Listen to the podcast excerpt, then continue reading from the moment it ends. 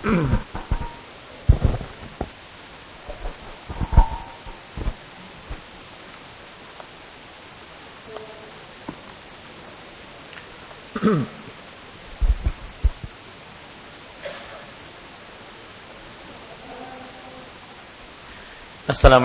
warahmatullahi wabarakatuh. Bismillahirrahmanirrahim. Alhamdulillahi rabbil alamin. الحمد لله رب العالمين نحمده ونستعينه ونستغفره ونعوذ بالله من شرور أنفسنا وسيئات أعمالنا. من يهده الله فلا مضل له ومن يضلل فلا هادي له. وأشهد أن لا إله إلا الله وحده لا شريك له وأشهد أن محمدا عبده ورسوله. يا أيها الذين آمنوا اتقوا الله حق تقاته ولا تموتن إلا وأنتم مسلمون. يا أيها الناس اتقوا ربكم الذي خلقكم من نفس واحدة وخلق منها زوجها وبث منهما رجالا كثيرا ونساء واتقوا الله الذي تساءلون به والأرحام إن الله كان عليكم رقيبا. يا أيها الذين آمنوا اتقوا الله وقولوا قولا سديدا يصلح لكم أعمالكم ويغفر لكم ذنوبكم ومن يطع الله ورسوله فقد فاز فوزا عظيما أما بعد فإن أصدق الحديث كتاب الله وخير الهدي هدي محمد صلى الله عليه وعلى آله وسلم وشر الأمور محدثاتها وكل محدثة بدعة وكل بدعة ضلالة وكل ضلالة في النار الحمد لله kita bersyukur pada Allah Subhanahu wa taala yang dengan rahmatnya dan inayahnya serta petunjuknya pada Rabu malam Kamis 29 Zulqa'dah 1435 Hijriah ini kita kembali duduk bersama dalam kajian rutin setiap malam Kamis membaca kitab tauhid yang ditulis oleh Fadilatul Syekh Muhammad At-Tamimi rahimahullahu taala. Salawat dan salam semoga selalu Allah berikan kepada nabi kita Muhammad sallallahu alaihi wa ala alihi wasallam pada keluarga beliau, para sahabat serta orang-orang yang mengikuti beliau sampai hari kiamat kelak. Dengan nama-nama Allah yang husna dan sifat-sifat yang ulia, saya berdoa, Allahumma inna nas'aluka ilman nafi'an wa rizqan tayyiban wa amalan mutaqabbala. Wahai Allah, sesungguhnya kami mohon kepada Engkau ilmu yang bermanfaat, rezeki yang baik, dan amal yang diterima Allahumma amin Bapak, Ibu, saudara-saudari yang dimuliakan oleh Allah Subhanahu wa taala kita pada malam ini membaca bab yang ke-9 bab yang ke-9 di halaman 35 sebelumnya saya ingin mengingatkan bahwa kalau seandainya malam ini terlihat hilal berarti besok adalah satu Zulhijjah hari pertama dari hari-hari yang paling agung dalam setahun dan kalau seandainya malam ini tidak terlihat Zulhijjah hilal Zulhijjah maka berarti hari satu Zulhijjah adalah hari Jumat yang jelas cari saja pengumumannya mana yang kita ikuti dan diikuti dan dinyatakan oleh pemerintah setempat kita. Yang ingin saya bicarakan yaitu keutamaan 10 hari pertama dari bulan Zulhijjah sebagai mukaddimah dari kajian kita ini. Yang pertama keutamaannya adalah Allah Subhanahu wa taala bersumpah dengan 10 hari pertama dari bulan Zulhijjah jadi para ulama ketika mengatakan 10 hari pertama bulan Zulhijjah adalah afdalu ayyamis sana. Seutama-utama hari-hari dalam setahun ini karena beberapa sebab. Sebab yang pertama karena Allah bersumpah dengan 10 hari pertama bulan Zulhijjah ini. Dan tidaklah Allah bersumpah kecuali di dalamnya terdapat keutamaan. Karena Allah Subhanahu wa taala bersumpah dengan hal-hal yang diagungkan oleh Allah Subhanahu wa taala. Seperti misalkan firman Allah dalam surat Al-Fajr wal fajri walayalin ashr. Walayalin ashrin. Artinya demi waktu fajar dan demi sepuluh hari. Abdullah bin Abbas dan juga jumhur mufassirin mayoritas para ulama tafsir dan dari mulai generasi terdahulu sampai sekarang mereka menyatakan walayalin ashrin di sini maksudnya adalah 10 hari pertama dari bulan Dzulhijjah. Imam Ibnu Katsir mengatakan di dalam tafsirnya wa sahih. Inilah pendapat yang paling benar tentang bahwa walayalin ashr di sini adalah 10 hari pertama dari bulan Zulhijjah. Abdullah bin Abbas mengatakan al-muradu biha asyru Zulhijjah kama qalahu Ibnu Abbas wa Ibnu Zubair wa Mujahid wa ghairuhum. Yang maksudnya 10 hari pertama di sini adalah dari bulan Zulhijjah sebagaimana yang dikatakan oleh Abdullah bin Abbas, kemudian uh, Abdullah bin Zubair, kemudian Mujahid, rahimahumullahu taala dan selain mereka. Kemudian Bapak Ibu saudara-saudari yang dimuliakan oleh Allah, termasuk hal kenapa 10 hari pertama bulan Dzulhijjah sangat utama. Karena di dalam 10 hari pertama bulan Dzulhijjah ini kita diperintahkan untuk berzikir kepada Allah Subhanahu wa taala. Dalam surat Al-Hajj ayat 28 wa yadhkuru smallahi fi ayyamin ma'lumat ala ma razaqahum min bahimatil an'am. Hendaklah mereka menyebut nama Allah di dalam hari-hari yang terbilang atas apa yang Allah telah rezekikan kepada mereka dari bahimatul an'am, hewan-hewan ternak. Maka di sini jumhur ulama mengatakan juga ayam ma'lumat, hari-hari yang terbilang di dalam hadis ini sebagaimana yang dikatakan oleh Abdullah bin Umar, Abdullah bin Abbas, di sini adalah hari-hari 10 hari pertama bulan Zulhijjah. Sebab yang ketiga, kenapa 10 hari pertama bulan Zulhijjah termasuk hari-hari yang paling utama dalam setahun ya, dalam setahun. Karena Bapak Ibu saudara-saudari yang dimuliakan oleh Allah Subhanahu wa taala, bahwa Rasulullah Shallallahu Alaihi Wasallam menyatakan dia adalah hari yang paling utama dalam setahun. Hari yang paling utama dalam setahun sepanjang hidup manusia, sepanjang secara dunia. Ya, dalam hadis yang diriwayatkan oleh Imam Ibnu Hibban, kemudian juga Musnad Al Bazzar, Nabi Muhammad Shallallahu Alaihi Wasallam bersabda dari Jabir radhiyallahu anhu, fadlu ayyamid dunya ayyamul ashar. Keutamaan hari-hari dunia yang paling utama satu dunia sampai hari kiamat adalah hari pertama dari bulan Zulhijjah. Sepuluh hari pertama dari bulan Zulhijjah. Kemudian ada yang bertanya, wala misluhunna fi sabilillah. Wahai Rasulullah, tidak ada orang tidak ada hari-hari yang lebih utama semisal dengannya kalau seandainya dia berjihad di jalan Allah. Maka Nabi Muhammad SAW menjawab, "Wala mithluhunna fi sabilillah illa rajulun afara wajhahu bitturab." Dan tidak ada yang semisal beramal soleh di dalamnya meskipun berjihad di jalan Allah kecuali seseorang yang meninggal di medan pertempuran sehingga wajahnya masuk ke dalam kuburan. Artinya meninggal di medan pertempuran. Ini sebab yang ketiga. Kenapa 10 hari pertama adalah 10 hari yang paling agung dalam setahun. Kemudian sebab yang keempat. Sebab yang keempat.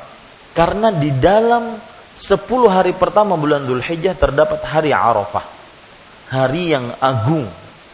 Hari yang disebut oleh sebagian ulama hari pengampunan dosa hari yang paling baik untuk berdoa. Nabi Muhammad sallallahu alaihi wasallam bersabda, "Khairud du'a du'a'u yaumi Arafah." Sebaik-baik doa berdoa hari Arafah. Hari yang mana Allah paling banyak memerdekakan hambanya dari api neraka.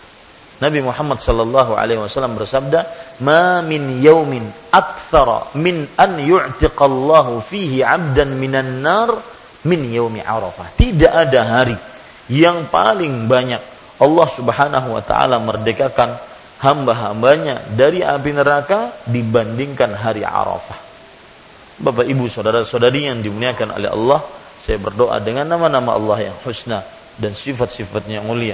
Semoga kita baik yang sudah menunaikan ibadah haji ataupun yang belum menunaikan ibadah haji, maka disempatkan sebelum meninggal kita tetap berwukuf di Arafahnya Allah Subhanahu wa taala. Allahumma amin. Bapak Ibu saudara-saudari yang dimuliakan oleh Allah, yang kelima Kenapa 10 hari pertama bulan Dhul Hijjah adalah 10 hari yang paling agung di dalam setahun? Karena di dalamnya terdapat hari Idul Adha. Di dalamnya terdapat hari Idul Adha. Bahkan para ulama mengatakan hari Idul Adha itu semua ibadah agung ada di dalamnya. Salat, salat Idul Adha. Puasa, ya, puasa Arafah. Kemudian menyembelih tiga ibadah agung dalam Islam, belum lagi haji, empat. Hampir semua rukun Islam semuanya ada dalam sepuluh hari pertama bulan Dzulhijjah. Ya. Hampir semua rukun Islam ada semuanya di dalam sepuluh hari pertama bulan Dzulhijjah. Nabi Muhammad sallallahu alaihi wasallam bersabda dalam hadis riwayat Imam Abu Daud, Imam Nasai dan disahihkan oleh Imam Albani rahimahullah, a'zamul ayyam 'indallah yaumun nahr thumma yaumun nafar thumma al-qur thumma yaumul qur. Artinya hari yang paling agung di sisi Allah adalah hari Idul Adha. Makanya 10 hari pertama adalah 10 hari yang paling agung dalam setahun. Sebab yang keenam seperti yang sudah saya sebutkan tadi bahwa semua ibadah-ibadah yang pokok ada di dalam 10 hari pertama bulan Dhul Hijjah. Semua ibadah-ibadah yang pokok ada dalam 10 hari pertama bulan Dhul Hijjah. Perhatikan perkataan ulama besar yang bermadhab syafi'i, Al-Hafidh Ibnu Hajar Al-Asqalani rahimahullah dalam kitab beliau Fathul Bari. Kitab yang sangat fenomenal. Syarah Sahih Bukhari. Beliau mengatakan, وَالَّذِي يَظْهَرُ أَنَّ السَّبَبَ فِي امْتِيَازِ عَشْرِ ذِي الْحِجَّةِ لِمَا كَانِ ijtima'i أُمَّهَاتِ الْعِبَادَةِ فِيهِ Yang terlihat bahwa sebab berbedanya eksklusifnya 10 hari pertama bulan Dhul Hijjah karena terkumpulnya pokok-pokok ibadah di dalam 10 hari pertama tersebut. Wahia. Yang itu adalah as-salah, salat, was-siyam, puasa, was-sadaqah, bersedekah, wal hajj, wala yata'atta dzalika fi ghairi. Dan yang ini tidak bisa atau tidak ada kecuali di 10 hari pertama dan tidak ada di selainnya. Ini menunjukkan keutamaan 10 hari pertama bulan Dhul Hijjah. Maka orang cerdas orang yang memperhatikan kesempatan emas dan tidak terbuang percuma. Mulai saat sekarang Pak, hidup muslim di atas ilmu. Jangan hari-hari berlalu begitu saja. Ingat, setiap bulan pasti ada momen yang merupakan memang ini hikmah Allah sepertinya di dalam penciptaannya. Bagi umat Islam setiap bulan pasti ada momen kesempatan emas. Maka orang cerdas jangan pernah lewatkan kesempatan-kesempatan emas. Di antaranya bulan Dhul Hijjah. 10 hari pertama. Ya. Belum lagi nanti ada hadis Rasulullah ini mungkin yang ketujuh ditambah kenapa 10 hari pertama bulan Dhul Hijjah termasuk keutamaan yang sangat luar biasa karena beramal soleh di dalamnya sangat disukai oleh Allah. Dalam hadis riwayat Bukhari dan Tirmidzi dari Abdullah bin Abbas radhiyallahu anhu Nabi Muhammad sallallahu alaihi wasallam bersabda, "Ma min ayyamin al-'amalu salihu fihinna ahabbu ila Allah min hadhihi al-'ashr." Tidak ada hari-hari beramal soleh di dalamnya lebih Allah sukai dibandingkan 10 hari pertama bulan Zulhijjah. Para sahabat bertanya, "Walal jihad fi sabilillah ya Rasulullah?" Tidak juga berjihad di jalan Allah bisa mengalahkannya? Maka Nabi Muhammad sallallahu alaihi wasallam menjawab, "Wal jihad fi sabilillah illa rajulun kharaja bi nafsihi wa malihi falam yarji' min dzalika bi syai'." Tidak juga berjihad di jalan Allah kecuali seseorang yang keluar dengan nyawa dan hartanya dan tidak pulang dengan sesuatu apa pun. Meninggal di medan pertempuran. Menunjukkan keutamaan yang sangat luar biasa. Makanya sangat dianjurkan ketika 10 hari pertama bulan Dhul Hijjah beribadah. Di samping ibadah-ibadah yang sudah kita sebutkan seperti puasa hari Arafah seperti berkurban ya berkurban yang mana Nabi Muhammad SAW bersabda ma amila adam amalan a'zama min ihraki dam. Tidak ada amalan yang diamalkan oleh anak manusia yang paling utama di 10 hari pertama bulan Zulhijjah dibandingkan menyembelih hewan kurban. Ya, hari puasa hari Arafah, menyembelih hewan kurban. Kalau yang mampu maka dia berhaji. Ya, Ditambah lain dengan ibadah-ibadah lain seperti puasa dari mulai tanggal 1, tanggal 2, 3, boleh. Tidak ada larangan. Kalau seandainya ada yang mengatakan Nabi Muhammad SAW belum pernah mengerjakannya, maka cukuplah hadis Rasul SAW sebagai dalil kita untuk mengerjakan amal saleh berupa puasa dari mulai tanggal 1 sampai tanggal 8. Belum lagi nanti di sana memang ada hadis Rasul dari Aisyah bahwasanya karena Rasulullah sallallahu alaihi wasallam yasumu tis'an min Dzulhijjah. Nabi Muhammad sallallahu alaihi wasallam berpuasa 9 hari dari bulan Dzulhijjah. Ini dalil penguat bagi siapa yang ingin berpuasa dari mulai tanggal 1 sampai tanggal 9. Adapun yang sering mempermasalahkan seperti ini biasanya kada kada berpuasaan sedinto. Masalah masalah Nabi menggawi kada, Nabi menggawi kada. Ya, biasanya kada berpuasaan.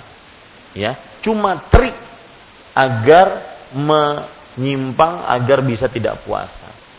Ya. Ini Bapak Ibu saudara-saudari ya cukup itu 15 menit sebagai mukaddimah tentang 10 hari pertama dari bulan Zulhijjah. Sekarang kita masuk kepada kepada bab yang ke-9 yaitu mereka yang mengharapkan bab judulnya berbunyi Babu man tabarraka bi syajaratin aw hajarin wa nahwihima. Kalau saya terjemahkan dalam bahasa Indonesia, bab barang siapa yang mencari berkah kepada pohon atau batu atau sejenis keduanya. Ya, bab mereka yang mengharapkan berkah kepada pohon atau batu atau sejenisnya. Bapak Ibu, saudara-saudari yang dimuliakan oleh Allah Subhanahu wa taala, kalau kita perhatikan, saya ingin poin pertama membahas judul dulu. Maksud dari uh, judul adalah atau bab kita adalah apa hukumnya mencari berkah dari pohon, dari bebatuan, dari petilasan, sungai,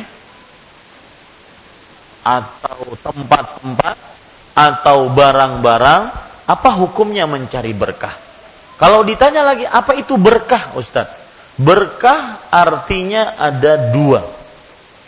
Berkah artinya ada ada dua. Yang pertama, Bapak Ibu, saudara-saudari yang dimuliakan oleh Allah Subhanahu wa taala, yaitu berkah artinya adalah kathratul khairi wa ziyadatuhu. Banyaknya kebaikan dan terus bertambah. Banyaknya kebaikan dan terus bertambah. Allah Subhanahu wa taala berfirman awwalu bay inna awwala baitin wudi'a lin-nas lalladzi bi Bakkata mubarakan wahudan lil alamin.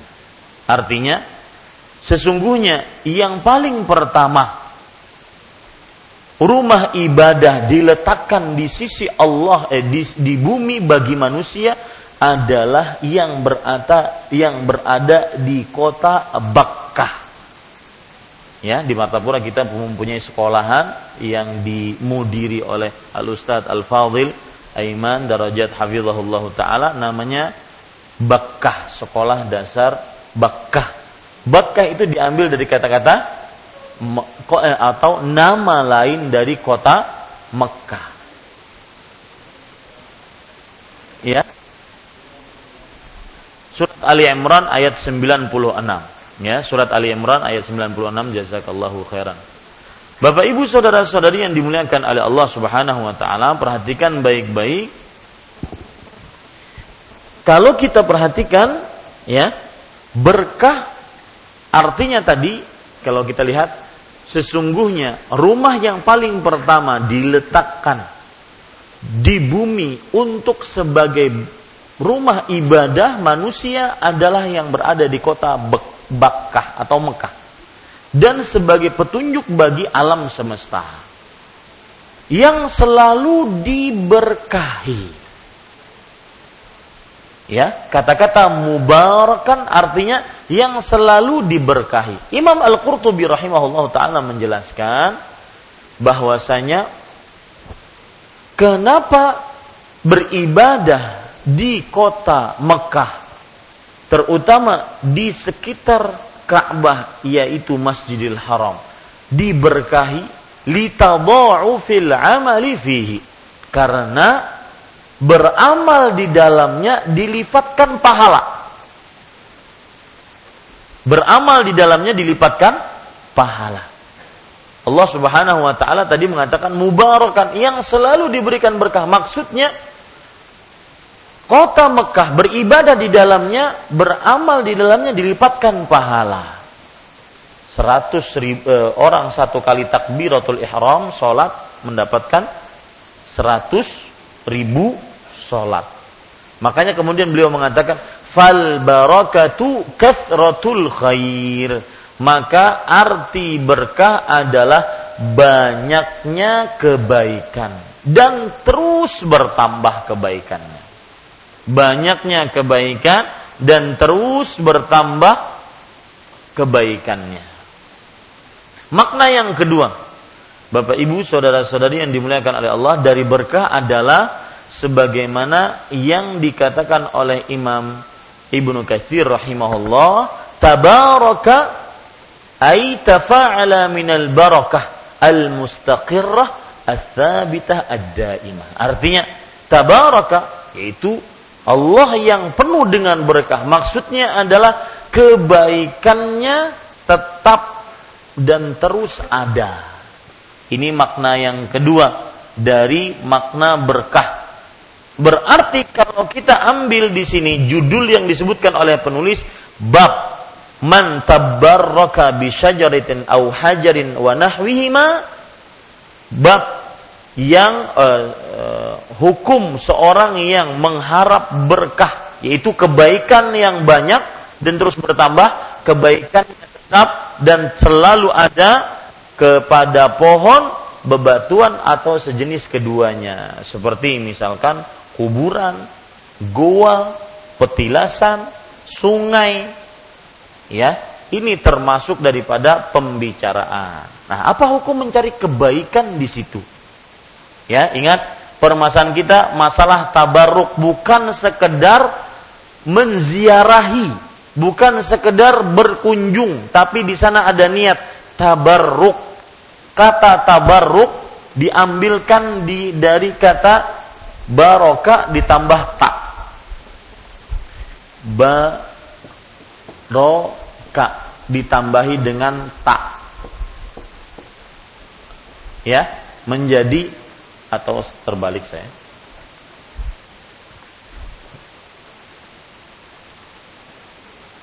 Perhatikan tak plus baroka setiap ada kata tak dalam bahasa Arab itu untuk meminta. Tabarruk. Ya. Tabarrukun artinya meminta. Meminta kebaikan. dari pohon, dari uh, apa tadi? batuan, petilasan, kuburan atau yang sejenisnya. Memahami tema kita ini lebih penting dibandingkan nanti kita men menghafal dalil-dalil. Menghafal dalil penting, tetapi memahami ini penting. Jadi nanti seseorang akan berdalih, saya datang ke kuburan, apa tujuannya? Kalau berziarah, disyariatkan.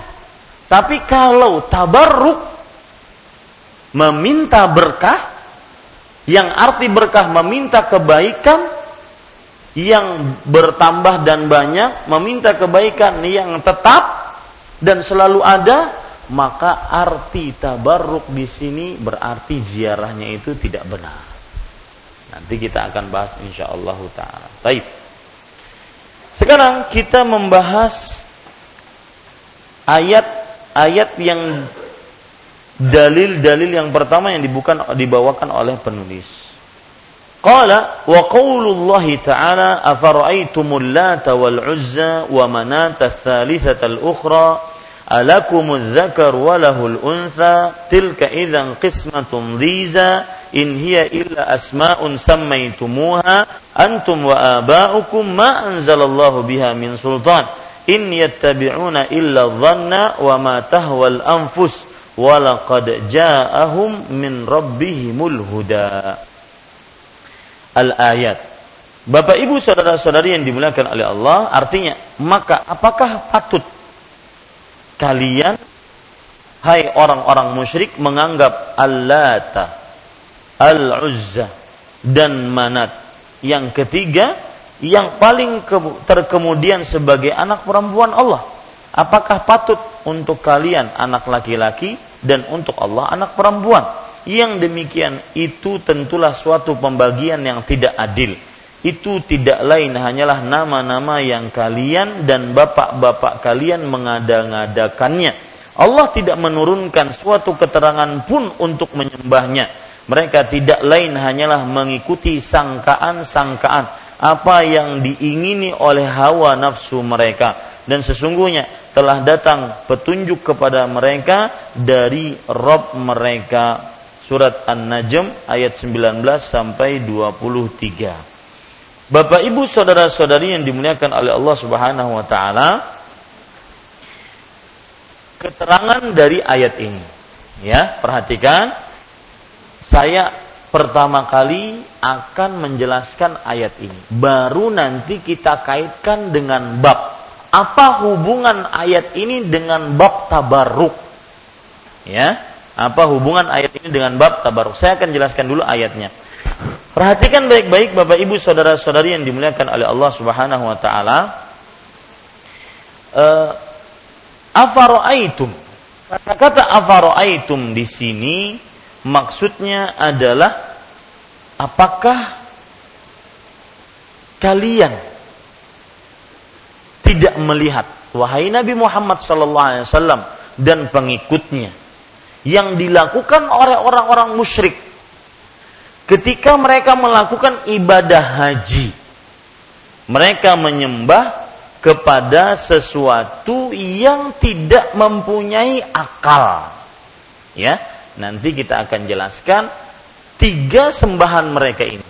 Yang pertama, maka apakah patut kalian, wahai orang-orang syirik, menganggap Lata, Uzza dan Manat? Afaroaitum di sini Bapak Ibu saudara-saudari yang dimuliakan oleh Allah Subhanahu wa taala Wahai orang-orang musyrik apakah kalian tidak melihat sembahan kalian yang pertama Al-Lata. Ada dua pembacaan Lata. Nanti dua-duanya ini berbeda-beda. Yang pertama dalam bahasa Arab Al-Lata. Al-Lata. Ada lagi Al-Lata. Ya, bedanya tasdid pada tak dan yang kedua tidak ada bedanya tasdid pada tak. Beda-beda ini nantinya. Yang pertama, Ya, makna yang pertama allata itu adalah artinya bentuk feminin atau female atau jenis kelamin perempuan bagi Tuhan. Bagi sembahan. Ya? Kalau laki-lakinya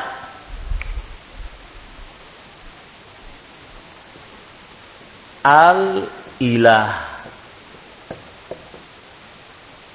Ini maksud mereka sembahan laki-laki, Tuhan laki-laki. Kalau perempuannya Allata. Tuhan perempuan. Ya. Ini kurang ajar kan. Orang-orang musyrik ada Tuhan laki-laki, ada Tuhan perempuan. Jadi kalau Allah itu Tuhan laki-laki, kalau Lata Tuhan perempuan. Ini sebagaimana yang dikatakan oleh Al-A'mash. Ya. Kemudian para ikhwan yang dirahmati oleh Allah Subhanahu wa taala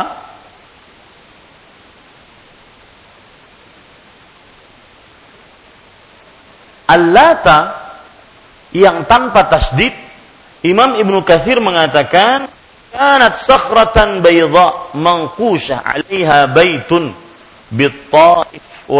astarun wa sadanah wa hawlahu fina'un mu'azzamun 'inda ahli taif Artinya Lata adalah sebuah berhala yang terbentuk dari sakhrah bebatuan putih yang sudah dipahat. Dan di atasnya terdapat rumah dan hal itu berhala itu terletak di daerah Taif. Rumah tersebut diberikan horden dan kain-kain. Ya. Di sekitarnya terdapat pelataran ataupun halaman. Dan berhala ini sangat-sangat diagungkan oleh orang-orang Taif.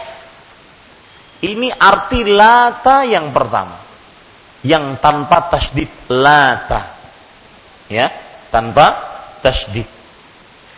Arti lata yang kedua yaitu kana rajulun kana rajulan yaluttu suwaiq as-sawiqa lil hajj. Falamma mata akafu ala qabrih. Abdullah bin Abbas mengatakan sedangkan alata ini pendapat Abdullah bin Abbas. Alata pakai tasdid pada taknya. Itu adalah seorang lelaki jadi kalau yang pertama lata itu adalah apa kalau kita petilasan ya. Kalau makna pertama apa? Petilasan. Ada batu dipahat, kemudian di atasnya dibangun rumah, kemudian dijadikan samping-sampingnya ada halaman. Petilasan betul? Ya, sebuah tempat yang diagungkan. Eh berhalanya berbentuk tempat Adapun makna alata adalah yaitu kuburan. Siapa? Kuburan seorang yang biasa membantu orang yang menunaikan ibadah haji. Yaitu orang yang membuat roti dan rotinya itu diisi keju dibagi-bagikan ke jamaah haji orang ini meninggal karena banyak banyak punya jasa dikubur akhirnya orang-orang pada beriktikaf di samping-samping kuburnya. Itu bedanya lata dengan latta. Ya. Ini Bapak Ibu saudara-saudari yang dimuliakan oleh Allah Subhanahu wa taala. Kemudian Adapun Uzza di sini kan? Maka apakah patut kalian orang-orang musyrik menganggap Lata dan Uzza? Uzza, Bapak Ibu, saudara-saudari yang dimuliakan oleh Allah, pendapat yang pertama adalah sama Kalau laki-laki namanya Al-Ajiz Al-Ajiz itu nama salah satu dari nama-nama Allah Subhanahu wa taala yang agung. Menurut mereka ini Tuhan laki-laki. Kalau Tuhan perempuannya, femininnya, femalenya, jenis kelamin perempuannya, maka Al-Uzza. Hmm. Ya, Al apa? Al-Uzza. Maka Bapak, Ibu, saudara-saudari yang dimuliakan oleh Allah, sebelum azan saya ingin menjelaskan dulu ada perkara menarik. Ketika peperangan Uhud, Nabi kan terdesak kalah. Abu Sufyan yang waktu itu belum masuk ke dalam agama Islam, beliau mengatakan, "Lanal Uzza wala Uzza lakum." Kami memiliki Tuhan perempuan yang agung dan kalian tidak memiliki Tuhan perempuan. Maka dijawab oleh Rasulullah, Qulu, katakan wahai para sahabatku, Allahu maulana wala maula. Allah yang penolong kami, yang kami sembah dan kalian tidak punya penolong. Di sini para ulama menjelaskan ada pelajaran menarik. Ketika Abu Sufyan yang waktu itu masih musyrik menghina Rasulullah, engkau kalah, ha, ha, hari ini kami menang, mung, uh, Peperangan pertama memang kami kalah, hari ini kami menang. Yaum bi yaum kata mereka. Dahulu perang Badar kami kalah, sekarang hari Uhud pembalasannya. Nabi diam saja. Tapi ketika menyinggung hak Allah, maka Nabi Muhammad SAW langsung jawab, tidak boleh itu dibiarkan. Ini pelajaran bagi kita. Ya, jangan cepat-cepat suka membalas dendam perbuatan manusia yang ada pada diri kita. Menghina kita menghina diri kita menghina keluarga. Sabar. Sabar. Tapi ketika menghina Allah menghina agama Allah menghina Rasulullah maka pada saat itu kita membalas dendam karena Allah. Rasul Aisyah radhiyallahu anha bercerita, "Man Rasulullah sallallahu alaihi wasallam li nafsihi qad illa an tuntahaka hurmatun min hurumatillah fayantaqimu lillah. Artinya Rasul SAW tidak pernah balas dendam untuk dirinya, untuk keperluan dirinya. Dihina ini, coba lihat, dihina tukang sihir, gila, apalagi. Uh, ini beliau itu kena dapat dua, tukang sihir dan orang kena sihir. Kemudian orang gila, tukang syair. Beliau tidak pernah membalas kan?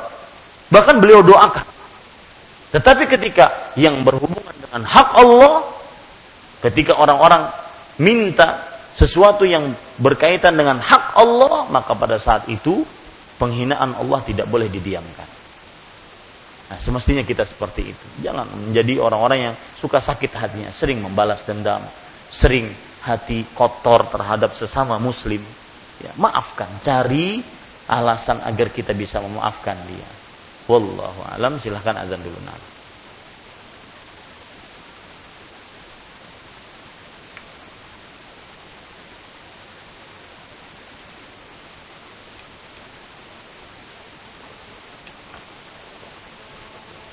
Ya, kita lanjutkan Bapak, Ibu, saudara-saudari yang dimuliakan oleh Allah Subhanahu wa taala.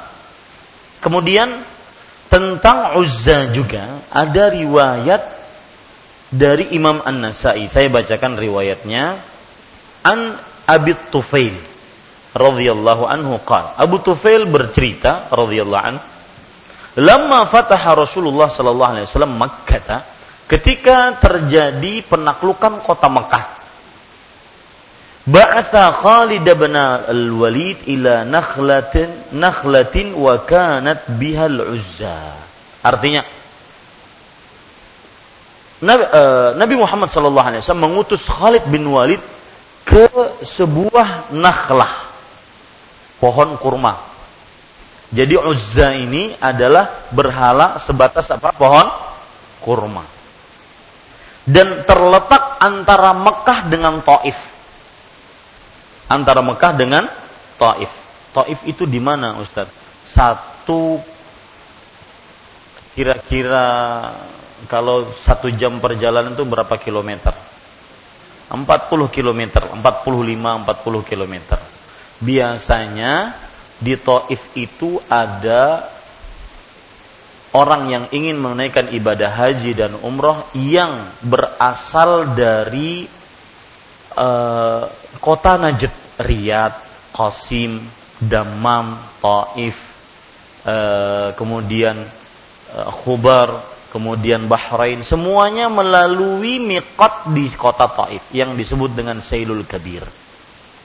Ya, Taif. Itu Taif. Nah, ini Uzza berhala yang terletak antara Mekah dengan Taif. Ya, Taif itu bagian timurnya Arab Saudi kira-kira seperti itu. Maka Bapak Ibu saudara-saudari yang dimuliakan oleh Allah, Nabi Muhammad SAW mengutus Khalid bin Walid yang sudah masuk Islam. Dan di situ ada berhala Uzza. Fa'ataha Khalidun. Maka Khalid pun datang ke berhala tersebut kanat ala thalathi samurat faqata'a samurati wa hadama al-bait alladhi kana 'alaiha. Artinya itu berhala berada di atas tiga pohon tiga akar pohon yang besar dan juga dibangun di atasnya rumah maka Khalid ibn Walid menghancurkan tiga pohon itu atau tiga akar pohon tersebut berserta rumahnya dihancurkan oleh Khalid bin Walid. Thumma atan Nabi wasallam fa. Lalu Nabi Muhammad lalu Khalid bin Walid pun melapor kepada Rasulullah dan memberitahukan apa yang sudah ia lakukan. Maka Nabi Muhammad SAW bersabda, "Irja fa innaka lam tasna' syai'an." Pulang engkau wahai Khalid, kembali ke sana. Kamu belum mengerjakan apa pun. Belum kamu hancurkan seluruhnya. Pulanglah Khalid ke berhala tadi, Al-Uzza tadi, falamma absarathu sadanah wa hum hajabatuha am'anu fil jabal wa hum yaquluna ya Uzza ya Uzza. Ternyata berhalanya bukan itu intinya. Ada sebuah kain kalau di kita di zaman kita sekarang dan tidak ada bedanya di zaman kita sekarang. Kain-kain kuning yang menutupi berhala tersebut. Dan mereka di situ menyembah-nyembah dengan mengucapkan ya Uzza ya Uzza. Fa'ataha Khalid. Datanglah Khalid bin Walid radhiyallahu anhu. Fa idza imra'atun uryanah nashiratun sya'raha tahfunu at-turaba ala ra'siha fa ammamaha bisayf hatta qatalaha datanglah Khalid ternyata datang setelah beliau mendatangi berhala tersebut ada perempuan ya yang telanjang terurai rambutnya dan dia meletakkan lihat ya orang kalau sudah e, menyembah selain Allah pasti e, gila pasti menyimpang akalnya. Dia meletakkan tanah di atas kepalanya maka Khalid ibnul Walid pun langsung menebas lehernya dan meninggal. Artinya dihancurkan kesyirikan oleh Khalid ibn Walid. Thumma raja'a ila Rasulullah sallallahu alaihi wasallam fa akhbara tilkal uzza. Maka Nabi Muhammad sallallahu alaihi wasallam pun didatangi oleh Khalid kembali kemudian diberitahukan apa yang sudah beliau lakukan. Itulah yang disebut dengan uzza yang mereka sembah-sembah selama ini. Itu uzzanya. Perempuan itu uzzanya makanya orang Arab mengatakan bahwasanya kanu yasma'una minha saut mereka mendengar dari berhala Uzza itu suara. Ternyata memang ada perempuannya. Apa bedanya Pak dengan tempat-tempat sekarang kuburan-kuburan yang di di kelambu-kelambui. Bahkan Bapak Ibu saudara-saudari tidak sedikit ya kuburan-kuburan yang dikeramatkan ketika penggantian kelambu yang biasanya satu syura tidak sedikit menelan korban jiwa gara-gara hanya ingin mendapatkan kelambu-kelambu tersebut. Yang nanti tujuannya adalah tabarruk, mengambil apa? berkah. Kemudian Bapak Ibu saudara-saudari dan manat. Sekarang kita membicarakan manat. Jadi kalau saya uru, runut tadi lata azala adalah berhalanya orang-orang apa? Orang-orang Taif. Uzza berhalanya orang-orang Quraisy. Saya belum menyebutkan tadi. Ini adalah orang-orang Quraisy sangat mengagungkan Uzza. Makanya Abu Sufyan ketika menang di hadapan Rasulullah Sallallahu Alaihi Wasallam waktu itu Abu Sufyan belum masuk dalam agama Islam mengatakan, lana Uzza wala Uzza lakum. Kami mempunyai berhala Uzza. Orang-orang Quraisy sangat mengagungkan Uzza. Adapun Manat adalah berhala yang diagungkan oleh kaum Aus dan Khazraj dan Khuza'ah. Aus, Khazraj dan Khuza'ah. Tulisannya begini. Aus, Khazraj dan Khuza'ah. Ini adalah tiga kabilah dari kaum Yahudi. Sebelum mereka masuk dalam agama Islam. Ya, Manat adalah berhala yang diagungkan oleh kaum Aus, Khazraj, dan Khuza'ah. Manat ini berada di daerah Kudaid. Tulisannya begini. Kudaid. Di daerah Kudaid. Ya. Kudaid. Terletak antara Mekah dan Madinah. Manat ini ya terletak antara Mekah dan Madinah. Manat diambilkan dari nama Allah. Jadi kalau laki-laki Al-Mannan sama seperti ini. Kalau laki-laki nama Allah Al-Mannan. Kalau perempuan menjadi Al-Manatu. Pokoknya dalam bahasa Arab di kebiasaan kalau ada tak marbutah itu untuk perempuan. Ya. Tapi kalau seandainya tolhah tetap saja laki-laki meskipun pakai tak marbutah. Tolhatu. Ya. Hamzatu. Hamzah. Jangan-jangan nanti datang udah ulun seorang bernama Hamzah, pian bepada tak marbutah perempuan tak berganti ngaran ya. Siapa ngaran pian Hamzah? Enggak. Tidak semua yang tak marbutah perempuan, tapi kebanyakan yang pakai tak marbutah perempuan. Al-manna, al-manat diambil dari kata al-manna, nama Allah yang artinya suka memberi. Pemberiannya tanpa terputus. Dan ya, Allah yang paling pantas untuk disebut-sebut sebagai pemberi. Al-manat kata perempuannya bentuk femininnya. Jadi memang eh, mohon maaf bahasa saya kurang ajar ya. Ada Allah laki-laki, ada sembahan perempuan. Bapak Ibu saudara-saudari yang dimuliakan oleh Allah, Al-manat diambil juga dari kata-kata berhala yang sangat banyak disembelih di sana hewan-hewan. Ya, artinya apa? Kenapa almanat dinamakan almanat? Karena diambil dari kata-kata almunah, yaitu sembe, uh, kucuran darah. Rupanya orang-orang Yahudi mereka menyembelih di sana sebagai bentuk persembahan sesaji mereka. Apa bedanya sekarang yang menyembelih ayam cemeni di pohon ya? Di zaman-zaman sekarang tidak ada bedanya. Sama persis. Dan orang-orang bijak mengatakan likulli qaumin warithun. Setiap orang mempunyai ahli waris. Orang berilmu mewariskan ilmu. Ya. Orang e, musyrik mewariskan kesyirikan selalu seperti itu. Sampai sekarang pun ada orang-orang yang menyembeli di tempat-tempat penyembelihan atau menyembeli bukan karena Allah Subhanahu wa taala. Kemudian Bapak Ibu saudara-saudari yang dimuliakan oleh Allah Subhanahu wa taala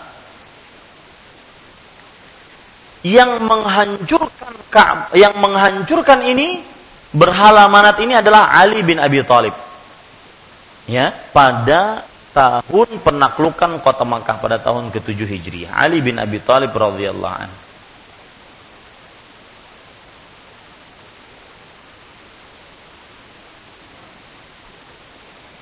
Taib, Bapak Ibu saudara-saudari yang dimuliakan oleh Allah, kita dulu, nanti kita akan sambung terhadap pemahaman terhadap ayat ini. Wassalamualaikum warahmatullahi wabarakatuh.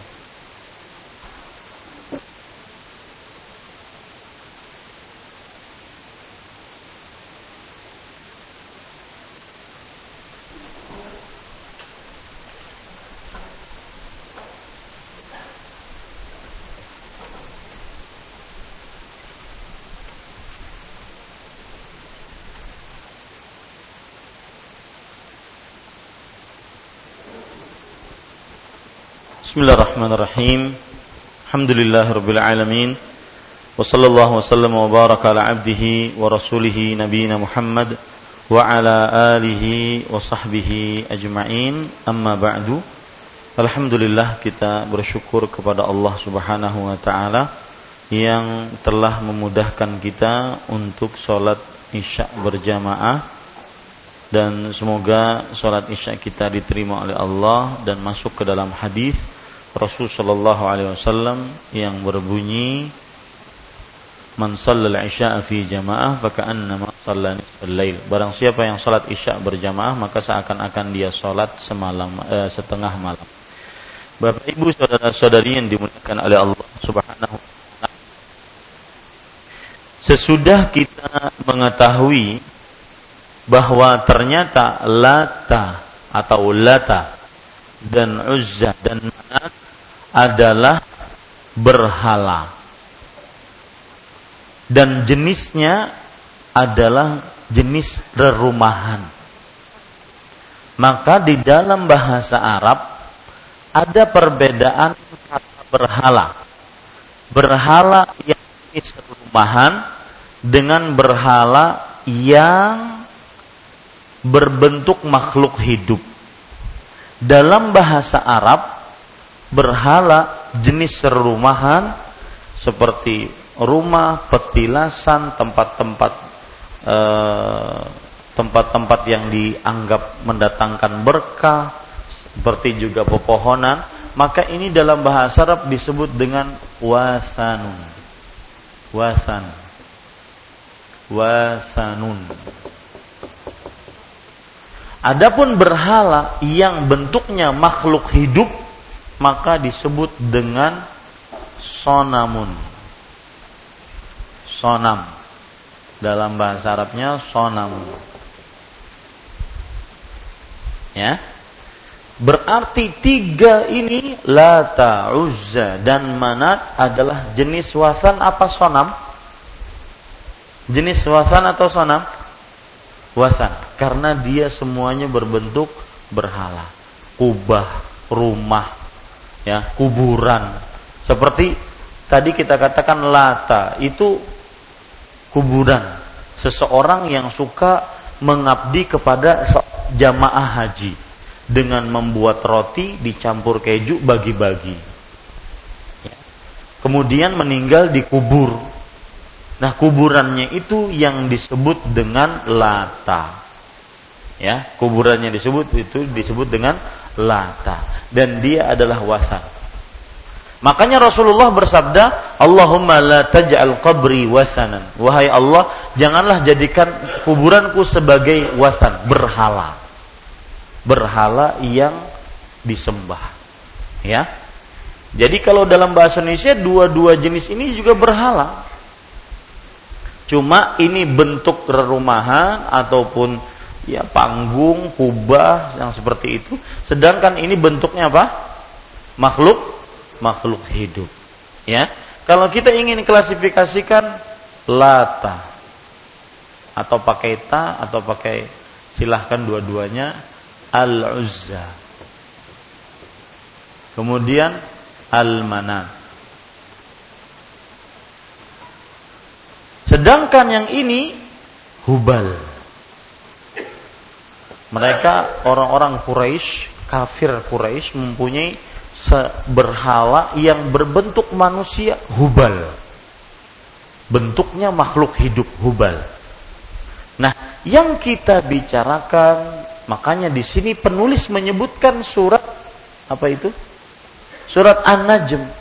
karena berkaitan dengan bebatuan, pepohonan, kuburan, kemudian petilasan, sungai-sungai, pepohonan yang dianggap mendatangkan mendatangkan berkah. Makanya disebutkan per, uh, ayat yang berkaitan dengan ini. Sedikit saya menyinggung tentang kewajiban orang tua. Salah satu kewajiban orang tua adalah menjaga akidah atau keyakinan atau kepercayaan atau agama anak. Dan ini yang dilakukan oleh Nabi Ibrahim yang berkaitan dengan sonam ini. Beliau berdoa, wajnubni wa baniya an na'budal asnam.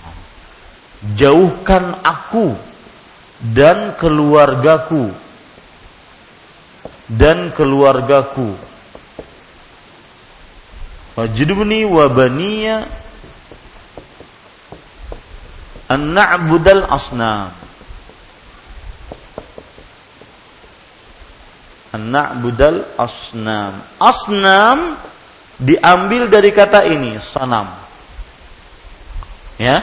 Artinya jauhkan aku dan keturunanku dari menyembah berhala. Kalau tidak salah ini surat Ibrahim ya 35 sampai 40 surat Ibrahim ayat 35 sampai 40 nah, semestinya orang tua mendoakan untuk anaknya ini. Lebih dibandingkan mendoakan mudah-mudahan lulus ujian mudah-mudahan nyaman mudah-mudahan hidupnya langgang mudah-mudahan tidak. Juga mendoakan ini agar akidah anak tidak berubah kalau kita perhatikan doanya Nabi Ibrahim, jauhkan aku dan keturunanku dari menyembah berhala yang berbentuk makhluk hidup. Karena di zaman beliau belum ada yang ini. Nah, itu kaitannya. Di zaman beliau adanya sonam-sonam. Orang-orang menyembah berhala-berbahala yang berbentuk makhluk hidup. Iya, patung-patung berbentuk makhluk hidup yang dihancurkan oleh siapa? Nabi Ibrahim. Ya, bisa dipahami ya. Makanya saya menyebutkan tentang kewajiban orang tua mendoakan anaknya agar dijauhkan dari menyembah berhala. Taib. Bapak Ibu saudara-saudari yang dimuliakan oleh Allah Subhanahu wa taala, kita lanjutkan. Yang ketiga. Ya, yang ketiga yaitu bahwasanya tiga berhala ini disembah oleh orang-orang kafir dan musyrik. Lata, Uzza dan Mana. Yang paling terkemudian sebagai anak perempuan Allah.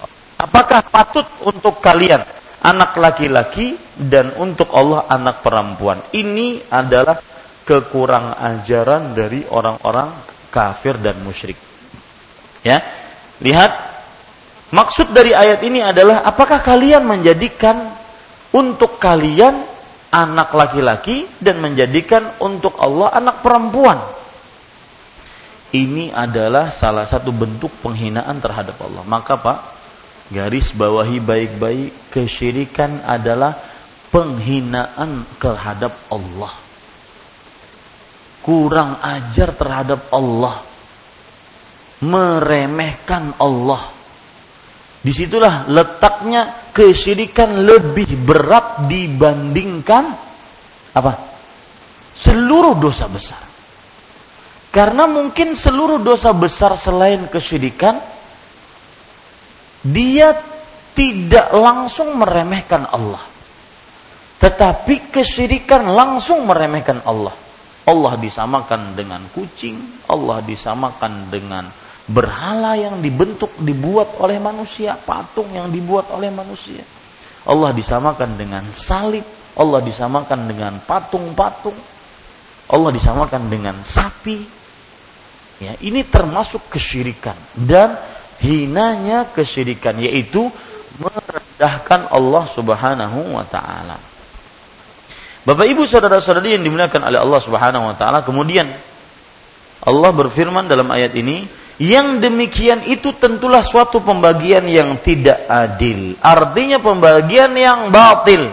Tidak adil di sini pembagian yang batil. Bahwasanya kalian memiliki anak laki-laki, Allah memiliki anak perempuan. Ini pembagian yang batil. Bagaimana bisa disamakan Allah sang Khalik dengan makhluk? Ya, dengan makhluk. Kemudian itu tidak lain hanyalah nama-nama yang kalian dan bapak-bapak kalian mengadakannya. Bapak Ibu saudara-saudari yang dimuliakan oleh Allah Subhanahu wa taala, dari Lata, Manat dan Uzza hanya nama-nama yang dibuat oleh manusia. Coba lihat ya. Bayangkan Lata tadi adalah kuburannya orang yang membantu seorang yang haji. Berarti sebelum orang haji itu mati tidak ada namanya Tuhan Lata. Berarti sembahan mereka itu hidup kemudian mati, baru dikubur, baru setelah itu kuburannya disembah. Ini kan buruknya orang yang mengerjakan kesyirikan. Nah, Bapak, Ibu, saudara-saudari yang dimuliakan oleh Allah Subhanahu wa taala, semua Sembahan-sembahan selain Allah adalah sembahan-sembahan yang namanya mengada-ngada. Tidak ada sama sekali dari Al-Quran dan Sunnah Nabi Muhammad Sallallahu Alaihi Wasallam. Yang ingin saya tekankan di sini, ya, Bapak, Ibu, saudara-saudari, kalau kita sudah mengetahui bahwa Lata, Manat, dan Uzza itu adalah sembahan-sembahan orang-orang kafir Quraisy dan orang-orang musyrik orang-orang kafir. Maka kalau ada yang bertanya dari sisi mana kesyirikannya? Kenapa menyembah meminta berkah kepada Lata dan Uzza dan Manat termasuk kesyirikan karena menyamakan Lata dan Uzza dan Manat disamakan dengan siapa? Dengan Allah. Dalam perihal apa? Khusus milik Allah. Khusus milik Allah di sini apa? Pemberian keberkahan. Karena tidak ada yang memberikan berkah kecuali siapa? Allah. Allah Rasul sallallahu alaihi wasallam bersabda, "Annal barakata lillah." Bahwa berkah adalah milik Allah semata. Nah, di sini Bapak Ibu saudara-saudari ya, kelirunya orang yang meminta kepada berhala. Ustadz, ini kan pembicaraan zaman dulu, zaman sekarang ada tidak? Ada yang semisal dengannya yang persis ya ada yang pergi ke kuburan, yang eh, ke kuburan mungkin tidak selalu persis. Yang pergi atau ke kuburan sama, ya persis juga seperti Lata dengan makna tadi seorang yang mengabdi kepada jamaah haji dan kemudian meninggal kuburannya diagungkan. Kuburan juga. Persis, yaitu persis banget seperti orang-orang zaman dahulu. Mereka me mengelambui kuburan-kuburan ataupun hal-hal yang dianggap keramat seperti pohon-pohon. Dahulu sebelum diadakan uh, flyover itu di samping kiri ada sebuah toko di situ ada semacam kotak yang di ditutupi dengan kain kuning. Ya dengan kain apa? Kain kuning. Ini persis pengagungan terhadap sesuatu karena ingin minta berkah. Bahkan yang lebih aneh ada beberapa Bapak Ibu saudara-saudari yang dimuliakan oleh Allah. Ada judul buku judulnya Dam'atun 'ala Tauhid. Artinya air mata di atas tauhid. Ini penulis buku adalah bukan seorang alim tetapi kumpulan para wartawan. Wartawan yang masih berpegang kepada tauhid. Karena wartawan sering menginvestigasi, kemudian sering pergian ke sana kemari melihat kejadian nyata, mereka melihat kuburan-kuburan ada cerita makanya ini judulnya ini eh, tangisan di atas tauhid itu cerita-cerita dari wartawan yang menyaksikan langsung kesyirikan. Di antara ceritanya ada sebuah kuburan yang ketika kuburan tersebut karena satu dan lain hal.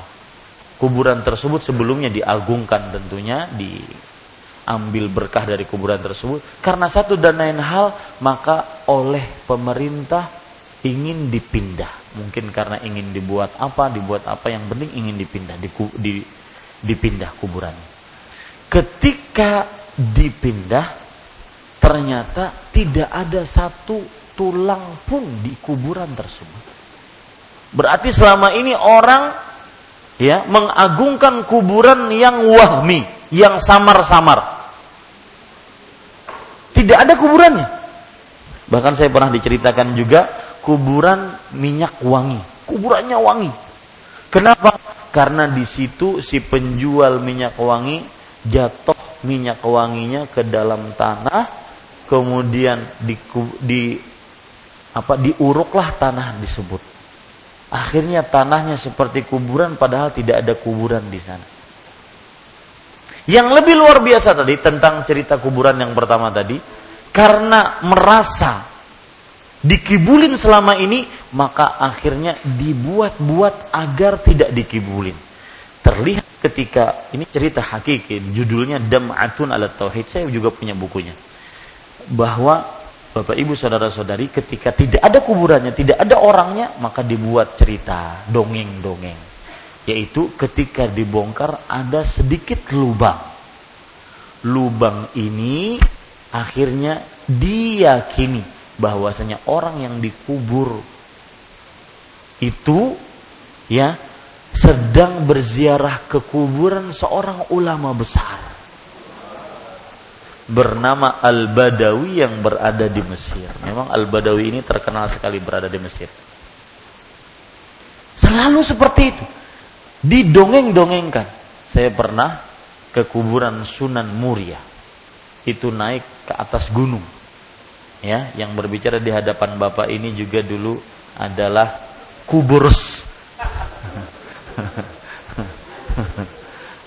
Ya penziarah kubur kuburan-kuburan yang dianggap keramat. Dua jam setengah naik ke atas gunung. Dulu ulun masih kurus. Wah ini gini masih kurus juga. Ya dua jam setengah kuat di sana dingin. Cuma dapat kuburan Nanti pasti di samping-samping kuburan keramat ataupun yang diagung-agungkan oleh kaum muslim pasti ada dongeng-dongeng di antaranya sumur yang selalu dikaitkan dengan sampai zam-zam. Selalu. Ya. Meskipun kuburannya di Afrika Utara, pasti ada hubungannya dengan apa? Zam-zam. Nah, Bapak Ibu Saudara-saudari, yang paling penting dalam bab ini pada ayat ini adalah kita memahami bahwa kenapa bertabarruk, mengambil berkah yang arti berkah sudah saya jelaskan tadi dengan pepohonan, dengan bebatuan, petilasan, sungai, pepohonan, eh, apalagi kuburan ataupun bentuk yang dianggap berhala yang dianggap bisa mendatangkan berkah itu termasuk kesyirikan karena telah menyamakan selain Allah dengan Allah dalam perkara pemberian berkah yang itu khusus milik Allah. Di sinilah letak kesyirikannya. Ya. Adapun seseorang datang ke sana ingin berziarah kubur misalkan, maka ini syariat Nabi Muhammad sallallahu alaihi wasallam berziarah kubur. Ya. Itu pun tidak boleh kita mengkhususkan berziarah kubur. Dalam artian ada travel khusus untuk berziarah ke kubur ke eh, ke beberapa kuburan keramat. Ini belum ada contohnya dari Rasulullah sallallahu alaihi wasallam. Kenapa? Karena di dalam perziarahan tersebut yang dikhususkan tadi ada niat yang terselubung. Wallahi, Pak, saya pernah hidup di sebuah kota yang di dalamnya ada kuburan seorang sunan. Setiap satu syurok, waktu itu saya masih menghafal Quran di sebuah kota di Jawa. Setiap satu syurok selalu rame kuburan tersebut. Untuk apa? Karena pergantian kelambu kuburan tersebut. Dan tidak sedikit seperti yang saya katakan, tidak sedikit menelan korban jiwa. Karena hanya untuk mengambil secuil, secarik dari kain yang diyakini kelambu yang mendatangkan berkah tersebut. Di mana hak Allah kalau begitu? Dan saya yakin, saya yakin, semua muslim sepakat. Tidak ada yang bisa memberikan berkah kecuali Allah. Saya yakin itu. Tidak ada yang berbeda pendapat dalam hal ini. Jangan kuburan manusia biasa. Kuburan wali-wali, sunan-sunan. Kuburan Nabi Muhammad sallallahu alaihi wasallam saja. Ya para sahabatnya ketika Nabi sudah meninggal mereka kalau ada perkara-perkara mereka tidak minta ke kuburan Rasulullah. Tidak minta berkah. Bukankah di zaman para sahabat terjadi keadaan-keadaan genting? Terbunuhnya Utsman di kota Madinah. Terbunuhnya Umar di kota Madinah. Ya kemudian terjadinya peperangan Siffin peperangan Jamal adanya kaum Khawarij tidak ada orang-orang yang minta berkah ke kuburan Rasulullah. Kalau kuburan Rasulullah Sallallahu Alaihi Wasallam saja tidak dingalapi berkah oleh para sahabat dan para tabi'in, bagaimana kuburan orang-orang setelahnya? Tentu lebih tidak pantas lagi. Ya, sebagian orang kadang-kadang kalau masuk ke tempat-tempat yang dianggap berkah sangat mengagungkan dan merendahkan diri dibandingkan masuk ke masjid Allah di masjid Allah kadang-kadang sampai merokok. Ya, betul? Ya, masuk ke dalam masjid duduk tidak tahiyatul masjid. Kadang-kadang tidur seenaknya. Ya, keluar cairan sana sini. Ini masjid Allah. Kemudian ngobrol, tertawa, terbahak-bahak, mahala biu, lawas di masjid Allah. Ya, tetapi ketika di kuburan-kuburan yang dianggap mendatangkan berkah berani seperti itu tidak berani. Masuk dengan penuh penuh menunduk khusyuk bahkan kadang lebih khusyuk beribadah di samping kuburan dibandingkan di masjid. Bisa menangis di samping kuburan dibandingkan di masjid. Padahal Rasulullah Shallallahu Alaihi Wasallam bersabda, La taj'alu buyutakum maqabir. Jangan kalian jadikan rumah-rumah kalian sebagai kuburan-kuburan. Bacalah Al-Quran di rumah-rumah kalian. Artinya tempat membaca Al-Quran bukan di kuburan tetapi di di rumah-rumah. Ini para ikhwah sekalian dirahmati oleh Allah Subhanahu wa taala. Jadi poin yang paling penting ketika membaca ayat ini. Kenapa? Dan di sinilah hubungan antara ayat ini dengan Bab kita berbunyi bab man tabarraka bi hajarin aw syajarin aw nahwa nahwihima. Bab orang yang mengharapkan berkah kepada pohon, batu dan sejenisnya. Hubungannya apa? Karena karena Lata, Uzza dan Manat adalah apa? Sejenis bah batu yang dijadikan berhala yang dianggap berkah. Nah, itu hubungannya hubungan penyebutan ayat ini dengan bab. Itu kira-kira yang bisa saya sampaikan. Wa sallallahu ala nabiyina Muhammad walhamdulillahi rabbil alamin. Nah, jika ada yang ingin menambahkan, jika ada yang ingin membetulkan ataupun ingin bertanya, tafadhal.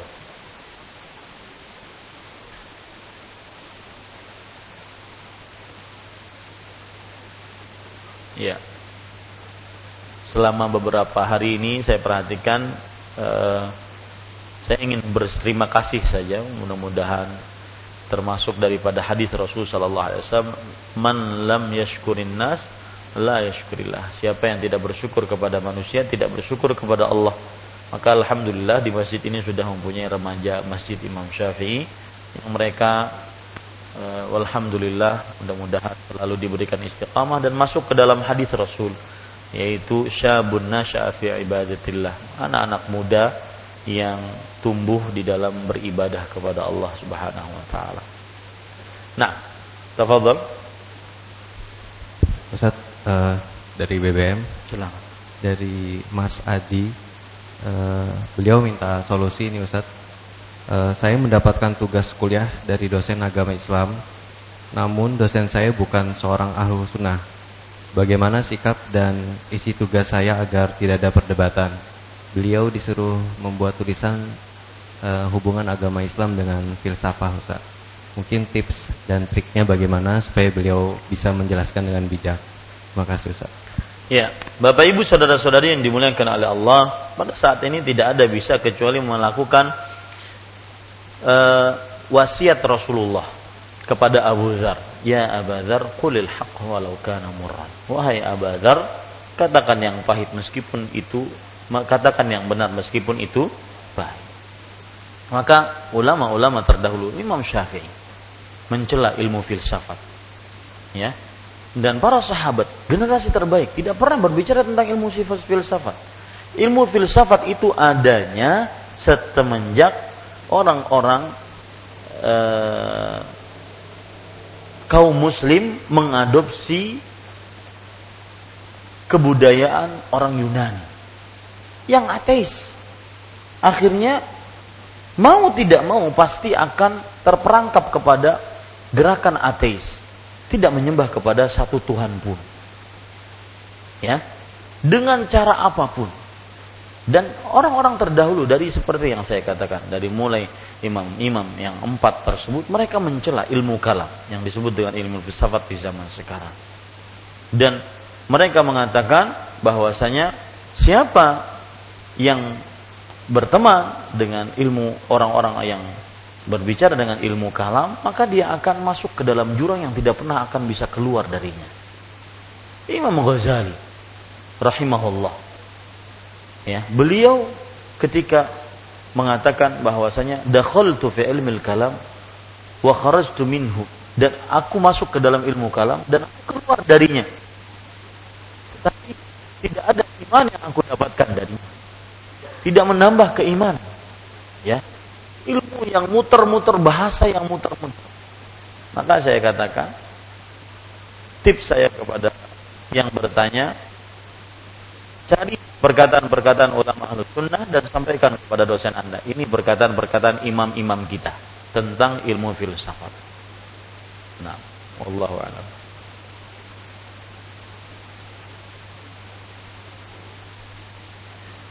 Silahkan.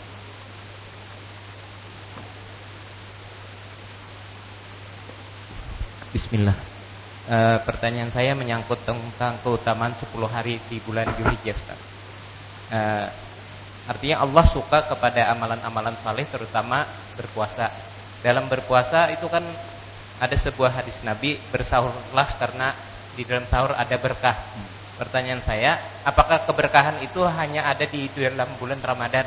Apakah termasuk di bulan Zulhijjah ini? Terima kasih. Ya. Bagus pertanyaannya, maka jawabannya uh, ingat sebuah kaidah ya Mia bahwa setiap nas dari Al-Qur'an ataupun hadis Rasul yang mutlak, umum, global, maka jangan dibatasi kecuali dengan dalil. Termasuk sahur. Sahur ini berkaitan dengan sahur secara umum, bukan sahur ketika Ramadan atau sahur ketika puasa-puasa tertentu. Tetapi sahur untuk puasa secara umum.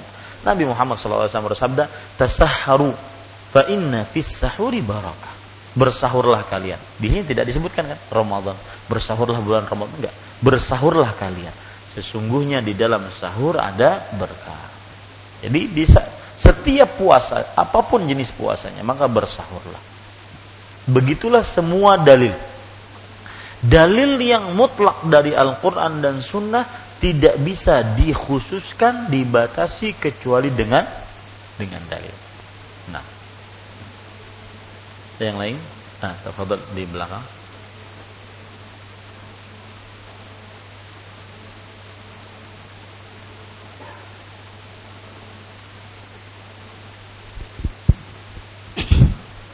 Alhamdulillah malam ini sangat menarik sekali kajian tarikh sejarah Islam berkaitan dengan dalil yang mana tadi telah kita pahami berkaitan dengan An-Najm termasuk juga sebelumnya eh, berkaitannya juga Ibrahim. Artinya dalil Al-Qur'an ini menunjukkan bahwa adanya berhala-berhala yang dimusnahkan, dihancurkan atau ditebas tadi oleh Ali apa? Ali tadi. Nah, pertanyaannya apakah pada saat itu saja pada zaman itu saja kita berlakukan apa sejarah itu berlakukan gitu. Apakah setelah setelahnya zaman tabi tabi tabiin dan seterusnya tidak ada lagi ataupun tidak boleh lagi? Karena zaman yang sudah berbeda kasih. Ya bagus pertanyaannya. Maka jawabannya penghancuran terhadap berhala-berhala itu sampai akhir zaman. Karena itu menghancurkan simbol kesyirikan. Seperti misalkan hadis Rasul Shallallahu Alaihi Wasallam ketika beliau mengutus Ali bin Abi Thalib, ya, umfud ala rislik. Pergilah wahai Ali bin Abi Thalib dengan tekad yang bulat. Allah tada'anna timthalan janganlah kamu tinggalkan sekali-kali patung-patung dan berhala-berhala illa tomasta kecuali kamu harus menghancurkannya. Ini sabda Rasulullah sampai akhir zaman. Cuma di ketika kita amar ma'ruf atau nahi mungkar maka memerlukan fikih. Jangan nanti pulang ke rumah ataupun di tengah jalan Banjarmasin ada berhala-berhala, ayo kita kumpul 10 ikung itu berhala gitu sini, 10 ikung sana hancurkan. Dari masjid mana ini jamaahnya? Jamaah Masjid Imam Syafi'i Jangan ya. Ada fikih bahwa jika nahi mungkar mendatangkan kemungkaran yang lebih besar haram hukumnya. Maka masuk, masuklah ke dalam hadis Rasul yang berbunyi man ra'a minkum munkaran falyughayyirhu bi yadihi fa illam yastati' fa bi lisani fa illam yastati' fa fi qalbi wa dzalika adhaful iman. Barang siapa yang dari kalian melihat kemungkaran, maka lubahlah dengan tangannya. Itu bagi yang berwenang kita bukan kelompok ataupun bukan umat yang eh, yang suka menghancurkan tanpa ada tanpa ada peraturan. Tidak boleh asal hancur ya, tidak boleh, tetapi harus dengan prosedur. Itu yang berwenang. Kalau tidak mampu maka dengan lisan. Kalau tidak mampu dengan hati. Itulah selemah-lemah iman. Minimal kita mengingkari dengan hati. Nah, kalau Bapak di rumah ya ada berhala-berhala, maka bapak yang berwenang di rumah itu, bapak yang menghancurkan. Diperbolehkan. Dan kepala rumah tangga dia yang berwenang. Ya. Dia yang berwenang dan dia yang bertanggung jawab nanti di hadapan Allah Subhanahu wa taala. Kullukum ra'in wa kullukum mas'ulun an ra'iyati. Siap, setiap dari kalian adalah pemimpin dan penanggung jawab di atas yang dipimpin. Maka perhatikan ya, kita rumah tangga kita perhatikan dulu. Baru setelah itu kita keluar rumah tangga karena kita yang berwenang ya wallahu a'lam tafadhol Bismillah. Barakallahu Karena mau nanya tentang nama Allah Al-Mannan itu apa perbedaannya dengan Al-Wahhab? Bagus. Al-Mannan dengan Al-Wahhab. Al-Mannan diambil dari kata-kata qadira. Artinya yang mampu memberi. Yang mampu memberi. Al-Wahhab artinya adalah dari kata-kata hibah. Artinya yang selalu memberi. Yang selalu memberi dan tidak putus pemberiannya. Itu bedanya antara manan dengan wahab. Manan makanya salah para ulama menjelaskan ketika al-manat itu mereka ambil salah satunya adalah dari kata-kata uh, minnatun Artinya pemberian yang mampu untuk diberikan. Ya, minnatun, pemberian yang mampu untuk diberikan. Sedangkan al-wahab diambil dari kata-kata hibatun. Wallahu a'lam. Nah. Tafadhol. Assalamualaikum warahmatullahi wabarakatuh. Waalaikumsalam. Ustaz yang dirahmati Allah Subhanahu wa taala. Amin dan semoga yang berdoa juga. Tadi Pak Ustadz menjelaskan bahwa yang hak yang mengabulkan doa hanya Allah, yang memberkahi hanya Allah. Banyak orang menyembah kuburan, patung, berhala gitu Ustaz. Cuma ada sebagian yang terkabul gitu Ustaz. Nah, ini sebagian terkabul ini apakah ada hak iblis gitu Pak mengabulkan permintaan mereka ini gitu. Nah, mungkin itu, perta itu pertanyaan yang pertama. Yang kedua, orang membuat sajian itu, bolehkah kita memakannya gitu? Sajian itu dari dari makanan itu, ya. bolehkah gitu? Nah, mungkin itu Pak.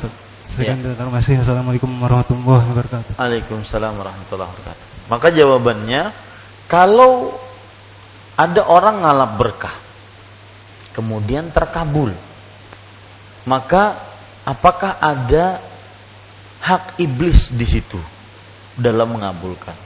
Maka saya jawab dengan pertanyaan, apakah ada hak iblis di situ?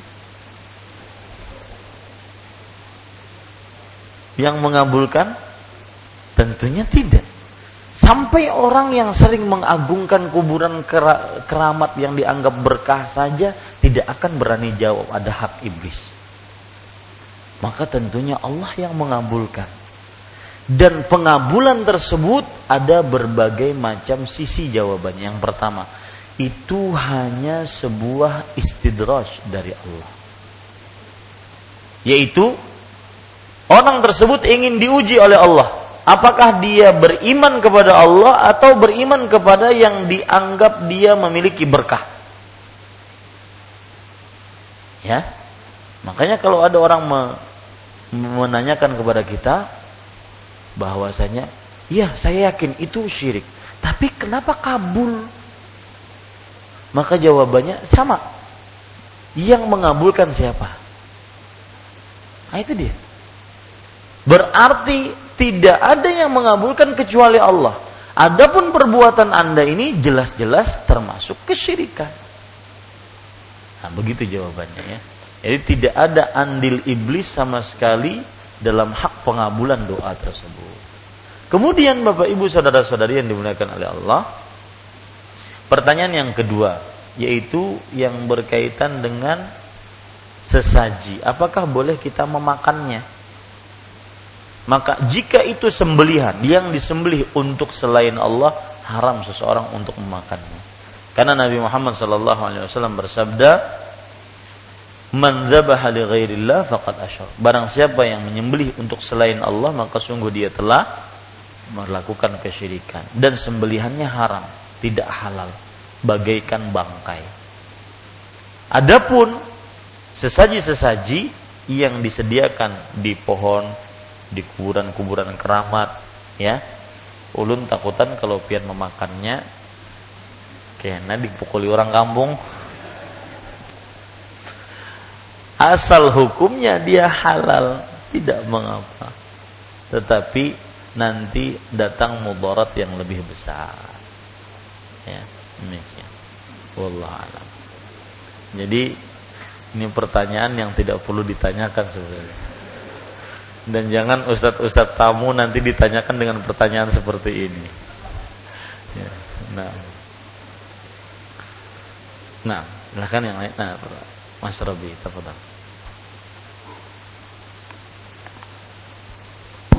Assalamualaikum warahmatullahi wabarakatuh. Waalaikumsalam. Ustaz yang dirahmati oleh Allah Subhanahu wa taala. Allahumma amin, semoga yang berdoa juga. Jazakumullah khairan ya Ustaz atas ilmu selama ini. Nah, ulun tanyakan masalah wewenang Ustaz masalah wewenang misalkan dari anak murid TVA kita kan kita dapati banyak ustadz karena karena murid kita bukan semuanya dari anak jemaah kan. Dari luar. Nah di situ anak murid kita kita temukan ada beberapa simbol-simbol kesirikan seperti gelang-gelang hitam kalung-kalung cincin. Nah dari berkaitan dari wewenang tadi apakah kita sebagai guru TVA kita ada wewenang atau hak untuk menyuruh dia melepas gelang itu. Uh, mungkin itu saja Ustaz. Terima kasih. Wassalamualaikum warahmatullahi wabarakatuh. Waalaikumsalam warahmatullahi wabarakatuh. Bagus pertanyaannya, maka jawabannya dilihat maslahatnya, kepentingan baik atau tidaknya. Ya, kalau seandainya mendatangkan mudarat, terutama nanti ada gaduh di masyarakat, maka kita cukup memberitahukan kepada anak didik kita bahwa hal itu diharamkan dalam Islam. Kita tanamkan itu kepada mereka sehingga mereka nanti akan bertanya kepada orang tuanya. Sehingga nanti mungkin orang tuanya akan datang baru setelah itu kita jelaskan. Adapun kita langsung memotongnya maka mungkin nanti akan mendatangkan masalah yang lebih besar. Nah. Ada yang lain? Pengumuman saya akan safar besok Kamis dan akan pulang Ahad insyaallah taala siang Kamis pagi menjelang siang safar sampai Ahad maka mungkin yang bisa imam nanti akhi Irsyad atau akhi Robi ya yang akan jadi imam. Nah tafadhal yang lain? Nah. Uh, Ustaz uh, dari BBM dari Bunda Rita. Ustaz uh, hutang puasa kita belum lunas, tapi kita tetap ingin menjalankan puasa sunnah pada hari Arafah. Apakah dibolehkan? Iya, tidak mengapa. Ya, yang tidak lunas maka silahkan dia berpuasa karena mungkin ketidaklunasan tersebut mudah-mudahan karena kesibukan sebagaimana yang terjadi kepada Aisyah radhiyallahu anha. Akan tetapi hari Arafah masih lama, masih sekitar uh, sembilan harian maka dia bisa mengkodok puasa-puasanya tersebut. Ya sampai selesai dan nanti pas sembilan hari Arafah dia puasa. Kalau ada pertanyaan yang lebih lebih rumit lagi. Kalau pas sembilan tanggal sembilan hari Arafah dia berpuasa niatannya mengkodok Ramadan. Dapat gak nilai puasa Arafah? Saya ulangi. Orang punya hutang bulan Ramadan. Sampai sekarang belum lunas. Tanggal 9 Arafah atau dari tanggal 1 sampai tanggal 9 Dzulhijjah dia puasa untuk melunasi hutang. Kira-kira pas tanggal 9 tersebut niatannya melunasi hutang, bukan niatannya puasa Arafah. Apakah juga dapat puasa Arafah?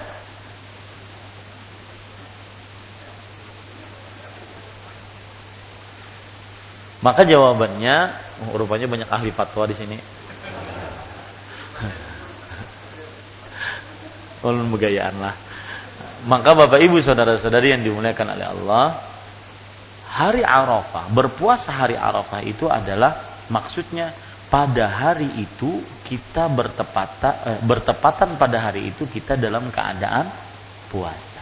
Semoga mendapatkan ampunan satu tahun sebelumnya satu tahun setelahnya. Maka mudah-mudahan karena luasnya rahmat Allah, meskipun seseorang mengkodok Ramadan dan bertepatan itu dia berpuasa di hari Arafah, semoga dia juga mendapatkan pahala puasa Arafah. Yang tidak boleh seperti Syawal, Pak. Nah, Syawal itu ada tersendiri, dia ibadah yang ikutan Ramadan. Bisa dipahami ya? Nah, mudah-mudahan bermanfaat. Kita cukupkan dengan kafaratul majlis subhanakallah mihamdika asyhadu an la ilaha illa anta astaghfiruka wa atubu ilaik. Sallallahu nabiyana Muhammad walhamdulillahi rabbil alamin. Wassalamualaikum warahmatullahi wabarakatuh.